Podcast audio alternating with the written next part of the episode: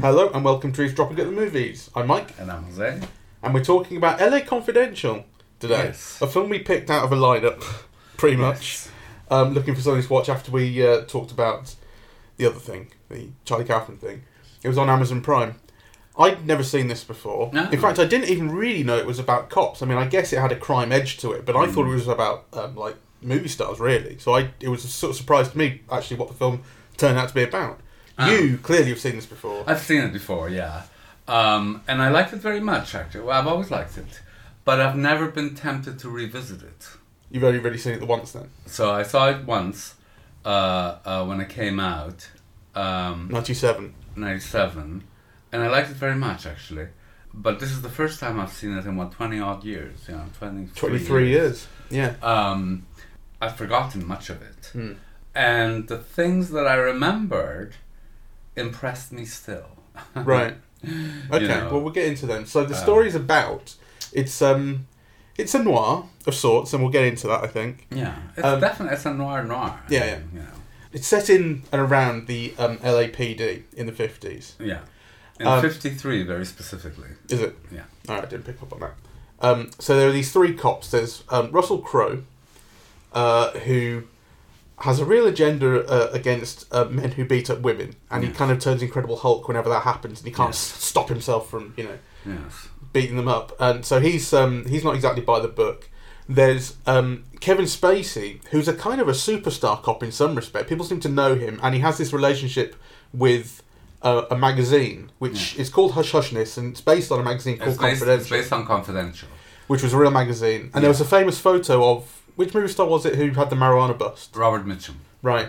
So and the, and the, and a marijuana bust is set up and happens here for the magazine. Yes. Right. That's how you're introduced to this relationship that he has with the magazine. The magazine is run by Danny DeVito, Yes. who's fab. It's fab. Yes. Um, just joy whenever you see him in anything really. Uh, and the third cop is uh, Guy Pearce, who's young. He's really by the book. I mean, he wears glasses. If there was any kind of greater sort of symbolic uh, signifier that you're a nerd, yes. He's wearing glasses and he has a he has a very revealing conversation and very kind of blatant conversation right at the start with the chief, who's played by um, James Cromwell, Mm. where James Cromwell's asking him, "Are you willing to beat people up and Mm. and do all this extrajudicial stuff in order to, you know, get justice and get your man?" And he says, "No, I won't do that." Yes. I mean, it's like people saying, "Oh, this is a fantastic script." Some of it, I think, is a bit on the nose. but basically, these three cops, they come into conflict, they come into entanglement. They don't just join up and go off with it. It's a it's a real ensemble piece, and it's a real ensemble story in that you know, kind of characters are are joined up at different times and they uh, separated at different times. The first thing that happens really is that Guy Pearce um, is willing to testify against the entire LAPD for beating up a load of uh, Mexican civilians in the cells, which I think is based on a real thing as well. I Was it don't a- know, but it, it must have been. I think it's called Bloody Christmas, Right. okay. which happened in '51, which was pretty much the same thing, and a lot of cops went down for it and that sort of thing. Right. In this, Guy Pearce is willing to testify against a lot of them because he wants to see justice. The entire police force is immediately set against him. I mean, it really made me think of we've just I think this week or yeah, it was just this week had the grand jury for Breonna Taylor's uh, murderers. Um, Breonna Taylor was the woman who was killed in her own house by some cops who decided it was you know up to them to shoot whoever. And I think the cops, the only cop or cops that had indictments against them in the grand jury were those who shot through walls. The grand jury has proven that property is more important in America than the lives of black people. Mm. So it really made me think of that, like, oh, and, and so much of, of um, what's been going on in the last, well, few years really, but especially in the last few months Mm. since Black Lives Matter um, kind of started protesting and and and George Floyd and Breonna Taylor were killed. Mm. Um, there's a lot in this about the police yes. uh, closing ranks. Yes. Um, it's based on a James Ellroy novel, and it's actually it's part of a very very famous series of novels set in L.A. called the L.A. Quartet. Right. Yeah, I think the most famous one is probably the Black Dahlia, yeah, which is based on the Black Dahlia murder. So Was uh, the film The Black Dahlia? based on that as well? that as well, yeah. Right. Okay. So it's an imaginary world, but that's based on real LA crime history, right? Yeah, so if you're familiar with the history of LA, yeah, you'll be familiar with these incidents and these cases, and you know certainly if you're familiar with you know movie history, you definitely get a lot more pleasure out of what you're seeing because you know you can you, you can know who Lana Turner is, right? Yeah. so and who Johnny Stompanato is and things like that. Um, I think for me it kind of worked as a narrative. I mean, you know, I was very surprised by uh, the twists and turns. Yeah, so Mhm. it's a film that I've seen before, but obviously it's so long ago now that you know all the twists and turns kind of surprised me and kept me in suspense and so on. And um, in comparison to the Kaufman film, by the way, this was such an easy watch. Right? It's not.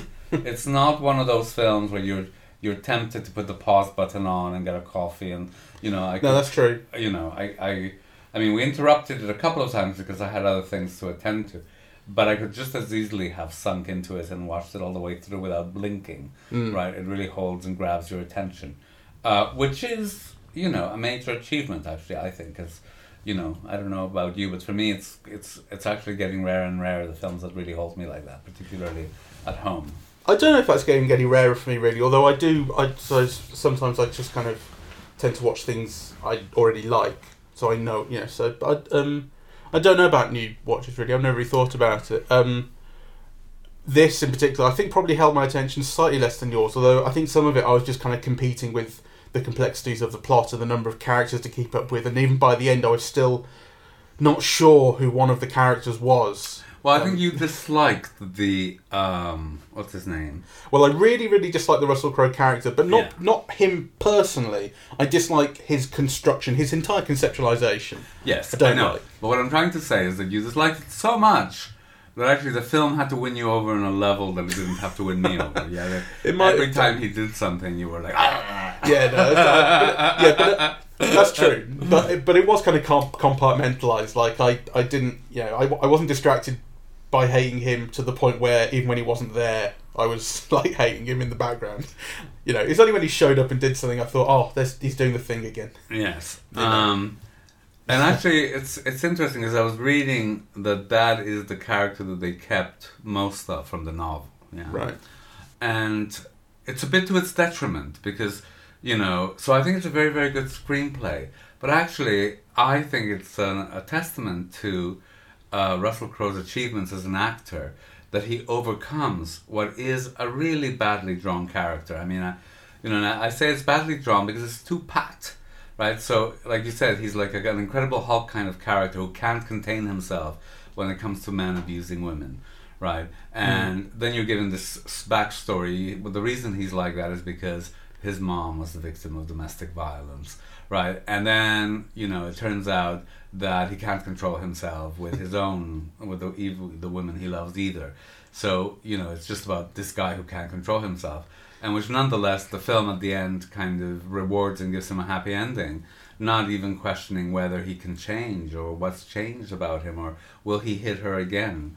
Um, Yeah, literally the only kind of redeeming thing to him, really, in the whole film. Well, I mean, I suppose I guess at the at a basic level, you like the fact that he can't contain himself when he uh, is confronted with men abusing women because he's kind of it's it's the right thing to be appalled by that, but you know he overdoes it and he um, and he loses it and everything. And then of course there's that sort of uh, quote unquote ironic part where um, when the Guy Pearce character sleeps with his girlfriend, he finds out, um, then he hits her. mm, Um, so you know, kind of he becomes what he hates. And Yes. Isn't that clever? Um, but then, kind of, I suppose the redeeming thing is that he doesn't kill Guy Pearce. like he's like you think he, he's really, really going to, mm, and and and Guy Pearce says as much it to him. They've sent you here to kill me. That's why they showed you this photo. mm. And the fact that he doesn't is like, oh, maybe he can control himself. But it's, I- I don't like really anything about how that character's conceptualized or put Russell across. Crowe's fantastic though because he really, yeah, he is very good. he makes you you know that scene where he's walking in the rain and he's just discovered that the woman he loves has slept with Mm. another guy, but he doesn't know that he she did it for him. But he doesn't mean- get to be as subtle as he can be in his best roles. Oh no, I think I think it's, I think he's he's great actually. I think he's good, but I I think- think other roles have offered him a lot more opportunity to be better. Well, You know, I- the role is too pat, but he is great with it actually. Mm. I think. Uh, in fact, you know, I think everyone in the film is great. Uh, I think Kim Basinger, she's so interesting to watch because you know there's that expression of the bruised blonde. Right. She kind of epitomizes it, right? Like you know, she's really, really beautiful, Mm. very sexy, and yet there's something like so sad about her, isn't there? Yeah. which which obviously fits in with the character, but I think is also part of her persona. Yeah. Mm. Uh, Yeah, well, I mean, her her whole character is she's been she's been given surgery to look like No, she hasn't. She says she hasn't. That's right. I beg your pardon. That's right. But she's she's part of a um, she's part of a company, Fleur de Lis, I think it's called, Yes.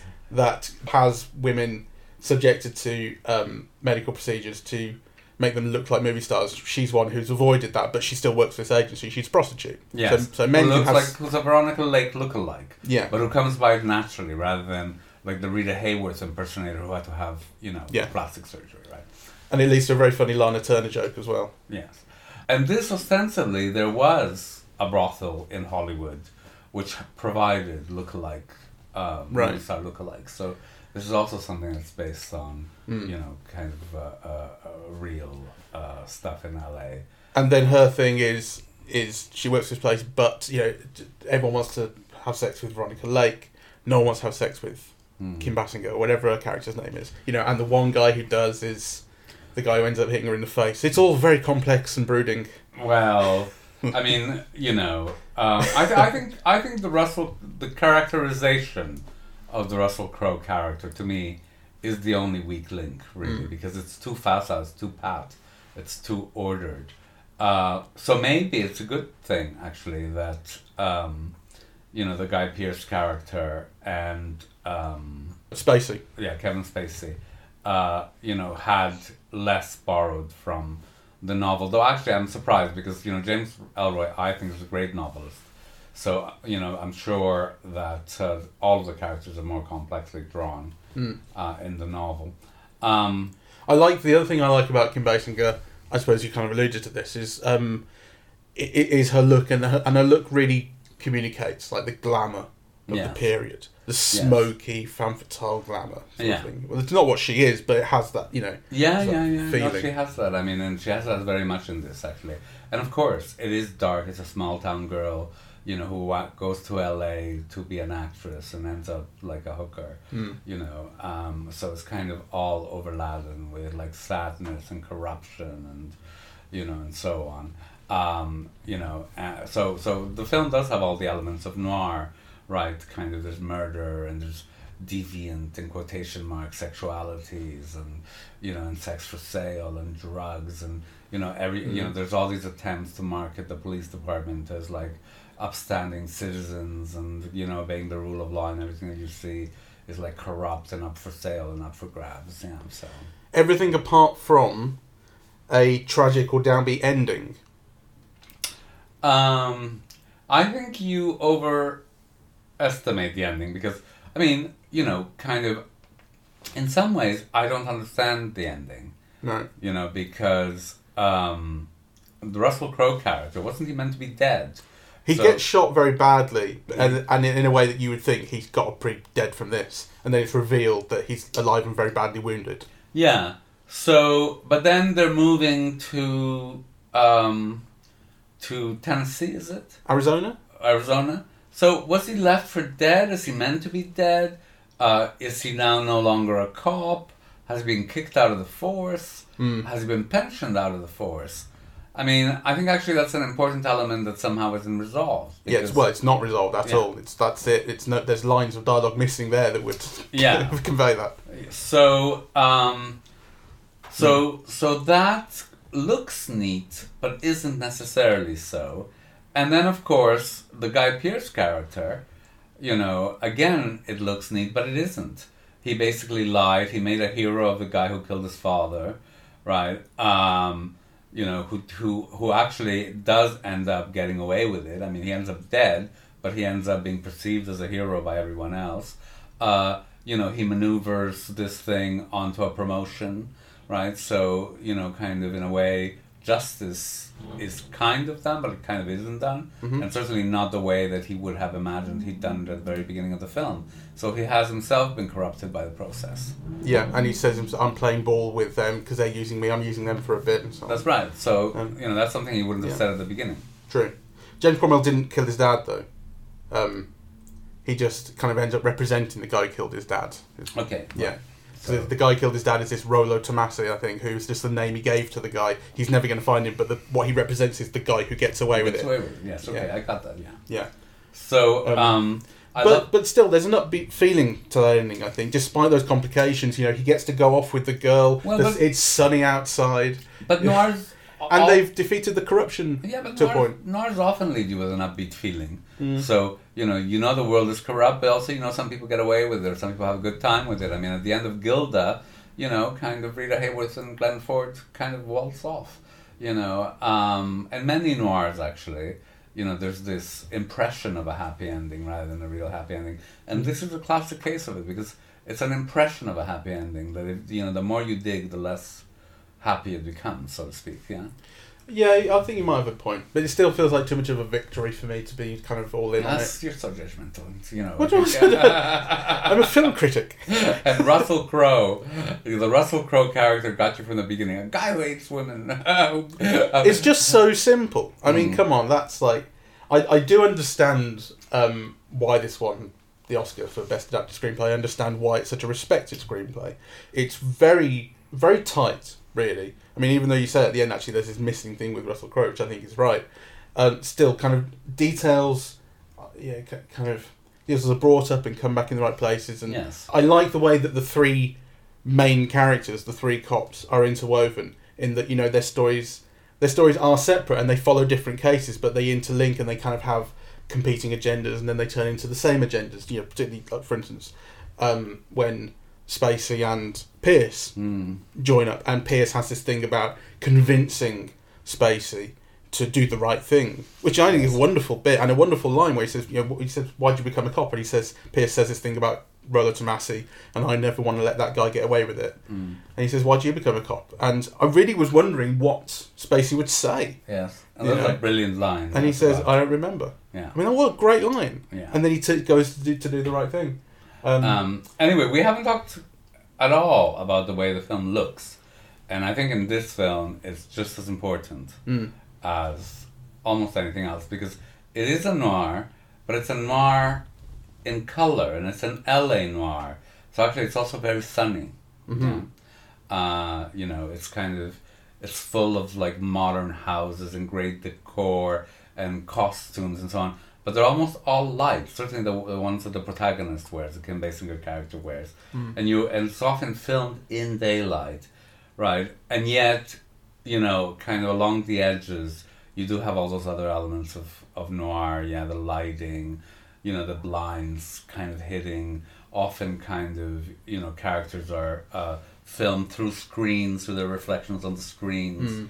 right? Um, yeah, uh, you get you also get dark moments in motels and closed spaces, and yeah, in the crawl um, space under the house, yeah. you see the dead body. So that sense of corruption kind of you know seeps through like the whole film, you know, often through the edges, through corridors, through underneath, yeah, the the Mm. body of the house, or uh, uh, you know, uh, the the systemic racism that you see uh, in the film, um, the duplicitousness. Yeah, uh, it's uh, uh, it, it's it's all there. There's one shot in particular that I really loved. I mean, I was looking for shots that I loved, and I didn't see many. Although I liked the kind of overall aesthetic design. Mm. I think I found it quite appealing. Um, but the one shot that I love is when Guy Pearce is um, in the interrogation room at the end. He's wrapping up and he's telling everyone, "There's what we discovered," and so on. And he's just talking to two cops. But outside, behind the two-way mirror, there's is it the DA, someone else, and a bunch of other guys, and they're all just like they're like um, they're like the decision makers, you know Yes. and and so he can't see them, but he absolutely knows that they're there. He's telling this story, and the shot is from outside. It's looking at the two-way glass, so you see him, and then above him you see this you know chorus of decision makers reflected, and they really look like they're standing behind and over him, and it's a beautifully orchestrated thing. Yeah, the film has a lot of has a lot of those, and also in ways that are very clever because they rhyme with all of those other sequences where he's on the other side of the window, Mm. yeah, and he plays with the sound and who gets to listen and who doesn't, and Yeah, manipulates it. and orchestrates the the situation from the other side.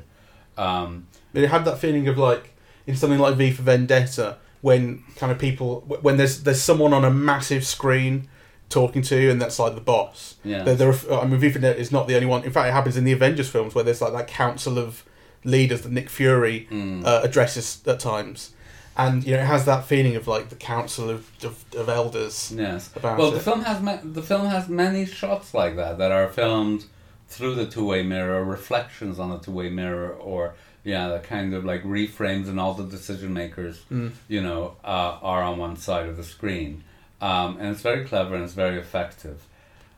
I think there are very clever moments of direction, right? So the scene where Guy Pearce shoots the guy in the elevator, and then the door opens and the shot is held on his face Mm. right? And you have this moment of suspense where you think there might have been somebody else in the lift he killed.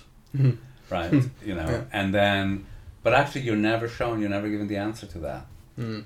Yeah, so you're made to think that there's something wrong with that, or that there's a potential for something wrong with that, and then the camera never cuts to what what he sees in, Yeah. the, in the lift. Yeah, so I thought that was kind of clever, um, but I also think there's nothing visually astonishing about the film. No, I agree. I agree with that. Um, and that's sort of what I was looking for. In fact, uh, what I was looking for was something along the lines of To Live and Die in LA. Ah, You know, I didn't feel that sense of LA as a character in itself, at least not visually. ah, There were there were icons, you know, iconic buildings and, and things that you saw. yes. I think But- you do. Well, I do. I did get the sense of that of LA as a character in the film. Mm. for sure. You know that modern house, you know the mansion where Mm. the rich guy lives. Um, you know the nightclubs of the period, the cinemas, the oil wells going up and down. That Mm. you you actually see.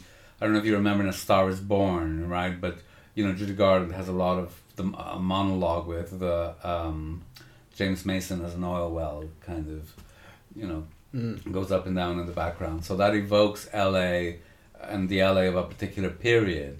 You know, uh, again, you know the the women on the waitresses on roller skates, yeah, Mhm. kind of, you know, the drive-ins, and I mean there is a real sense of, you know, LA is a character in the film. You wouldn't have had the glamour or the levels of corruption or the levels of drugs and sex if it wasn't LA. You know, you wouldn't, Mm. yeah. Well, I it think wouldn't the be thing- same if it was like in in you know Portland, Oregon, or something, right? Um, I think the thing that most uh, evokes that feeling of LA as a character to me, based on the kind of really the, the, the images and stereotypes I already have of LA, it's not like I've been there, Mm. you know, um, would be the relationship between the police and celebrity. Um, Yes. Yeah, that's not, I think, something that you would get in in New York, for instance. You get a relationship between the police and politics and business. Well, you might get it in Um, New York, but you almost wouldn't get it anywhere else. Sure. Yeah. Yeah. Um, yeah, you would get it in New York because you know, like if you see, um, what's the film uh, with Burt Lancaster and Tony Curtis, the noir, where he plays a gossip columnist. Burt, yeah, Burt I'll look it Lancaster. Yeah, look it up. It's like 56, 58, something like that. Sweet smell of success. Sweet Smell of Success, right? Uh, Burt Lancaster plays a really corrupt gossip columnist who's, Mhm. who's got the cops in his pockets, and you know Tony Curtis is a press agent trying to get his clients' names in the column. But in order to do that, he's got to do all kinds of sleazy things for the columnist, right? Um, so you do you do get a sense of you know that Okay. kind of combination of celebrity uh, and law um, in in in in New York. But obviously, it's not you know L.A. is Hollywood, Exactly. right? Um, so it's it's at its most intense uh, there. Um, that was all very pleasurable to me to see.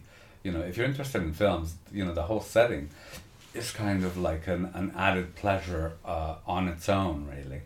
Um, but there's something about the film, I'm trying to think, why isn't it great? You know. yeah, like I mean, it's good. I enjoyed it very much, but you know, to me, it's not a great noir. Um, Is it overly complex? In no, not at all. Actually, I th- I would say the opposite. Yeah, It's too simple. but I think it is too simple. Bloody hell, there's a lot going on. There's a lot going on, but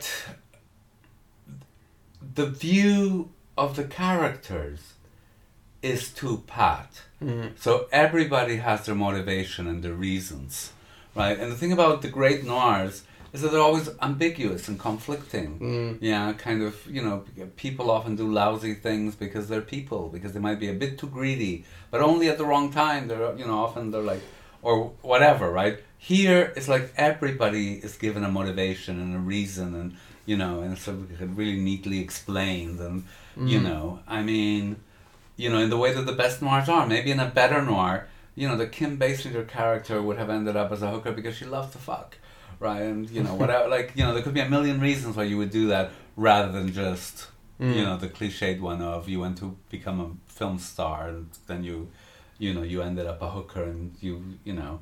Yeah i mean kim basinger was fantastic but the conceptualization of the character is a bit of a cliche. I mean the only novelty that it has is that it draws on that history of lookalike movie stars right? Mm. You know. And it's the visual dimension, I think, that you picked up on.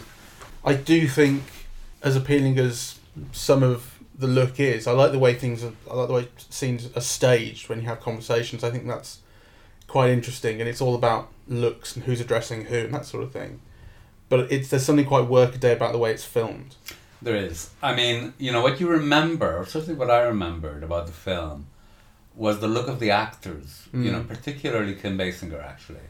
You know, kind of, you, you remember her wearing that hood and looking so beautiful, right? And of course, that's an image, yeah. But actually, it's her that makes the image almost, yeah. Mm. It's not necessarily, you know, kind of the filmmakers giving you this really memorable kind of Yeah. image. I mean, it is, but it is, but it isn't because you know what you remember about the film, really, or what I remember anyway, is the the faces of actors. Yeah.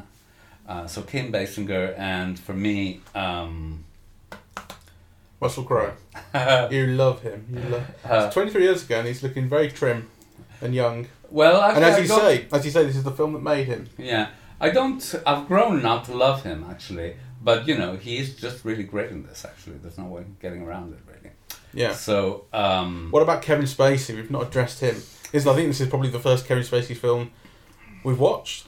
And um, three years ago. actually, I'm glad you mentioned that because this will wear out. You know, uh, things will change, but for the time being, you can't look at him without the child.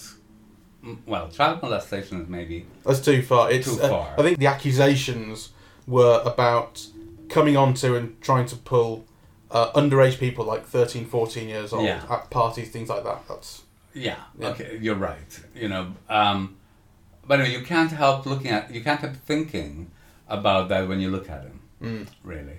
So, uh, just like when Rock Hudson first died and, you know, he had AIDS and he came out, it's almost like you couldn't watch Rock Hudson film without responding to what you knew about, what you knew about the character, replace the characterization. In this film, it wasn't so bad, and actually, you could see how he is really terrific, right? yeah. No, Um, I mean, th- I think we agreed when we were watching it. You said it's a shame we lost him. Yes, He's a very good actor. yeah. You know. Uh, mind you, he's playing like a complete sleaze, yeah, scumbag. So, uh, uh, Although it goes against what I would have expected, because you know, I was the whole time really I was going, oh, he's obviously the source of this corruption. And Yes. it turns out not to be, and actually he, um, he he's obviously been corrupted to some degree by the police. He says he's forgotten why he's a policeman, and he uh, has this deal with Danny DeVito to to bust people, bust high profile people for the papers and so on. mm, Um, but you know he goes on to do the right thing, and, and doing the right thing gets him killed. yes. um, you know, another thing that I was thinking about that is a sign of how this very good film is not up to the highest standard. Yeah. And that is the Danny DeVito characterization. Because he's such a joy to watch, Danny DeVito. And he he brings life and zest and you know to to to all his scenes. Mm. Though, you know, he's meant to be a corrupt and corrupting character who really doesn't care much about the rest. Right. But actually his death is not made emotional or significant. It was for me, but that's just because I saw dead Danny DeVito and I went, oh. Well, I mean, that's really all it was. I have such a soft spot for him. Well, I love him, but actually, the film doesn't bring any tragic dimension or it doesn't convey any more meaning. It's almost like, you know, he was a bit of a slime ball, so he dies. But actually, the film could have brought, yeah, and I think the, you know, the character deserves something else to be made of that death, right? Mm. You just get like a long shot of him looking grey on the floor. I mean, please, you know, it's, it's, it's He's killed because he's a loose end, yeah. and you, and there's nothing to really feel bad for him about in the sense that he's not a good person, but the film doesn't do anything with it. It just it go, it happens and it goes. Yes, I Yeah. mean, uh, which I think is is it's also bad showmanship, you know, Yeah. to have a character that brings so much life and just throw it away at the end. Yeah. You know, you could have made something out of that death or conveyed something.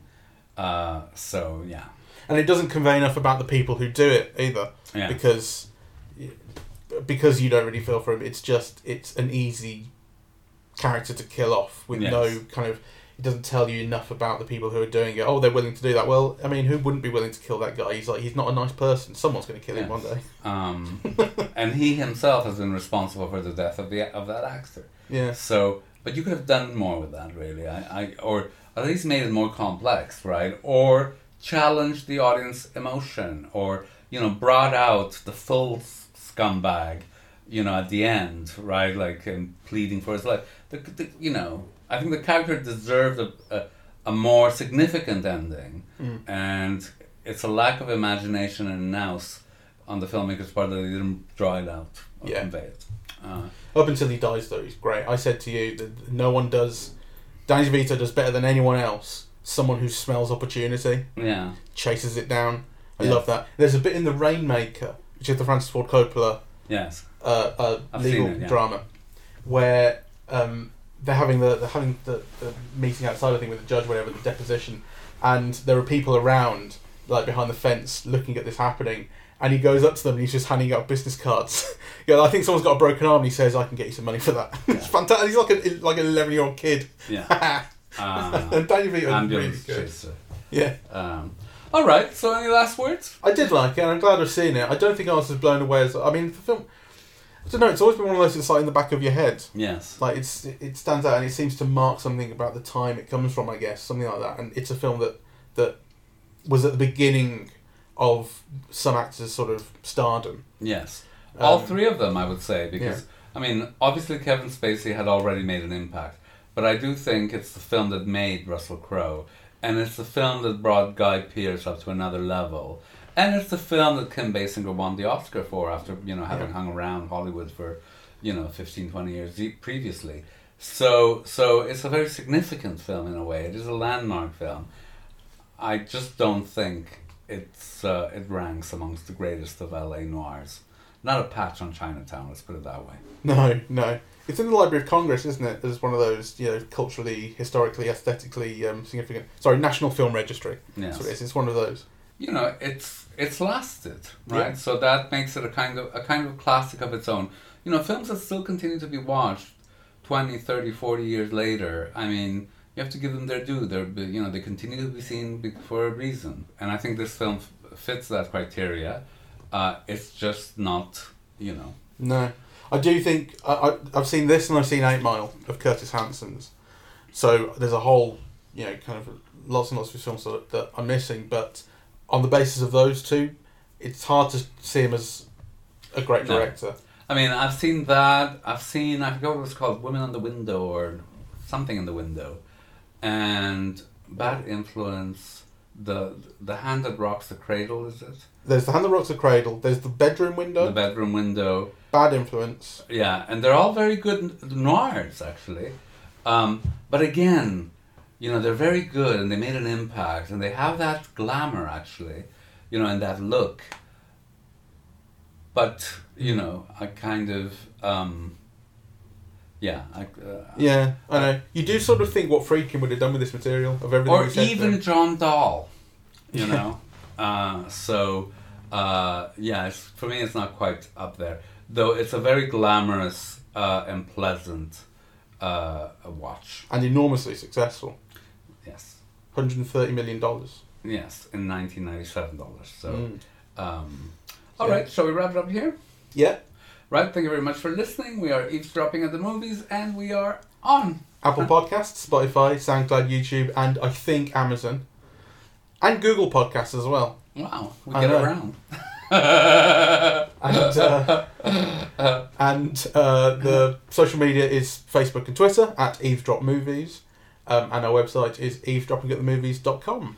Thank you very much for listening. Bye bye.